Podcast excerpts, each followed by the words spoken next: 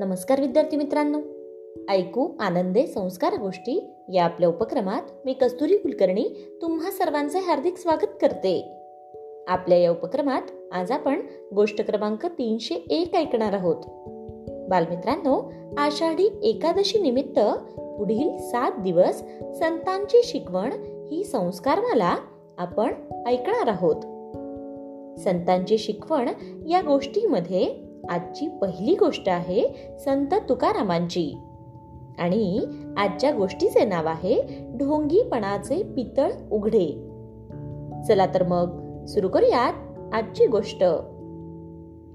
संत तुकाराम महाराज देहू या गावी राहत होते.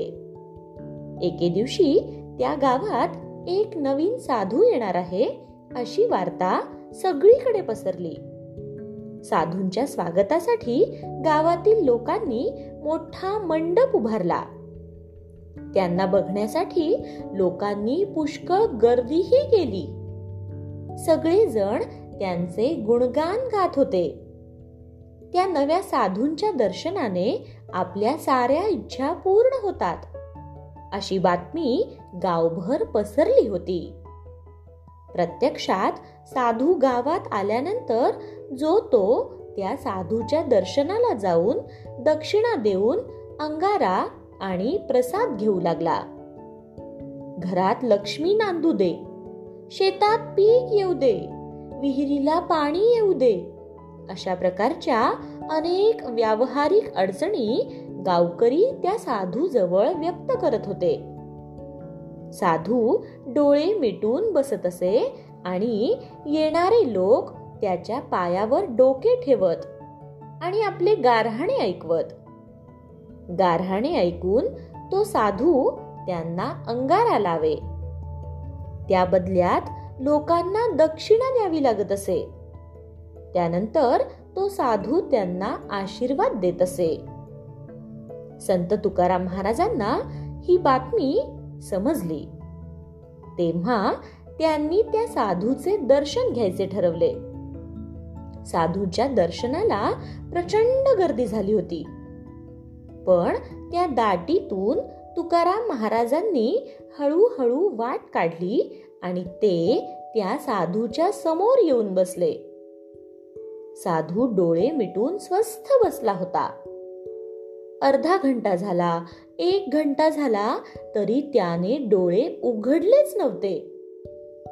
साधू डोळे कधी उघडतो आणि आमच्यावर त्याची दिव्य दृष्टी कधी पडते याचीच लोक आतुरतेने वाट पाहत होते.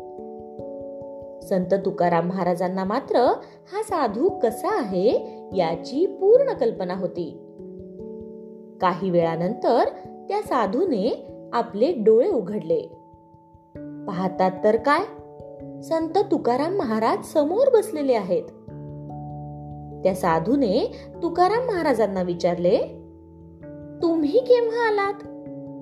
तुकाराम महाराजांनी लगेच उत्तर दिले जेव्हा आपण डोळे मिटून मनात विचार करत होतात की हे गाव बरं दिसतंय. इथली जमीन सुपीक आणि बागायतीची आहे. इथले लोकही आपल्याला फार मान देऊ लागले आहेत. दक्षिणाही भरपूर देत आहेत. त्या दक्षिणेतून इथली जमीन विकत घेतली आणि इथे उसाची शेती केली तर उसाचे पीक चांगले येईल. त्यामुळे आपल्याला अमाप धनाची रास मिळेल. त्या राशीची रक्कम आपण मोजत बसला होतात त्याच वेळी मी इथे आलो. संत तुकाराम महाराजांचे हे उद्गार ऐकून त्या ढोंगी साधूचा तोंडवळा एकदम पांढरा फट्ट पडला. त्याच्या तोंडातून एक अक्षरही बाहेर पडले नाही. आता आपली या गावात काही धडगत नाही हे त्याने लगेच ओळखले.